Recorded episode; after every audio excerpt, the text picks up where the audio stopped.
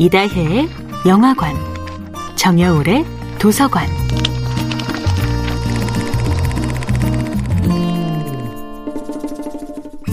안녕하세요. 여러분과 아름답고 풍요로운 책 이야기를 나누고 있는 작가 정여울입니다. 이번 주에 함께하는 책은 엘리아스의 문명화 과정입니다.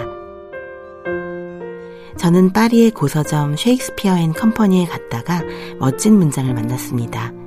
낯선 사람을 냉대하지 말라. 그들은 변장한 천사일지도 모르니.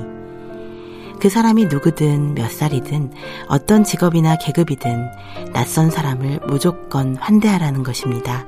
그리스 신화에는 초라한 나그네로 변장한 제우스와 헤르메스가 인간 세상에 내려왔다가 그들의 초라한 행색을 보고 홀대하는 사람들 때문에 진노하는 장면이 나옵니다. 그래서 자신들을 가장 친절하고 따뜻하게 맞아준 사람들, 찢어지게 가난한 노인들만 남겨두고 그 도시를 완전히 초토화시키는 장면도 나옵니다. 환대라는 것은 조건이 없어야 하지요. 레미제라블에는 사람의 운명까지 바꾸는 경이로운 친절과 환대의 힘이 감동적으로 그려져 있습니다. 바로 빵을 훔쳤다는 죄목으로 평생 도둑놈의 낙인을 찍혀 취직도 할 수 없고 여관방에 투숙조차 할 수 없고 심지어 음식점에서 먹을 것을 사 먹을 수도 없게 된 장발장을 아무런 조건 없이 환대하는 신부님의 모습입니다. 신부님은 장발장을 나의 형제여라고 부릅니다. 도둑놈, 쓰레기 같은 놈, 죄수번호 246501이라는 가혹한 호칭에 길들여져 있던 장발장. 그는 깜짝 놀랍니다. 자신을 인간으로 대접해주는 사람을 태어나 처음으로 만나본 것입니다.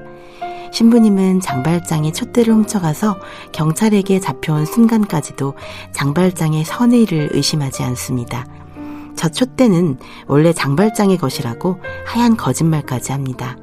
그리고 다른 은식기도 내주며 그것도 다 모두 당신의 것이라고 이야기합니다.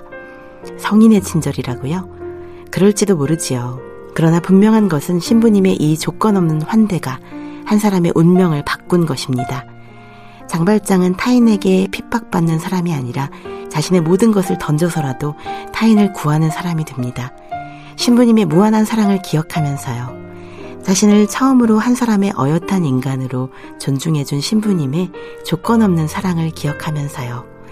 인간을 바꾸는 것은 형벌이나 차별이나 억압이 아닙니다. 인간을 끝내 바꾸는 것은 조건 없는 환대이고 계산 없는 친절이며 저울질하지 않는 사랑입니다. 정여울의 도서관이었습니다.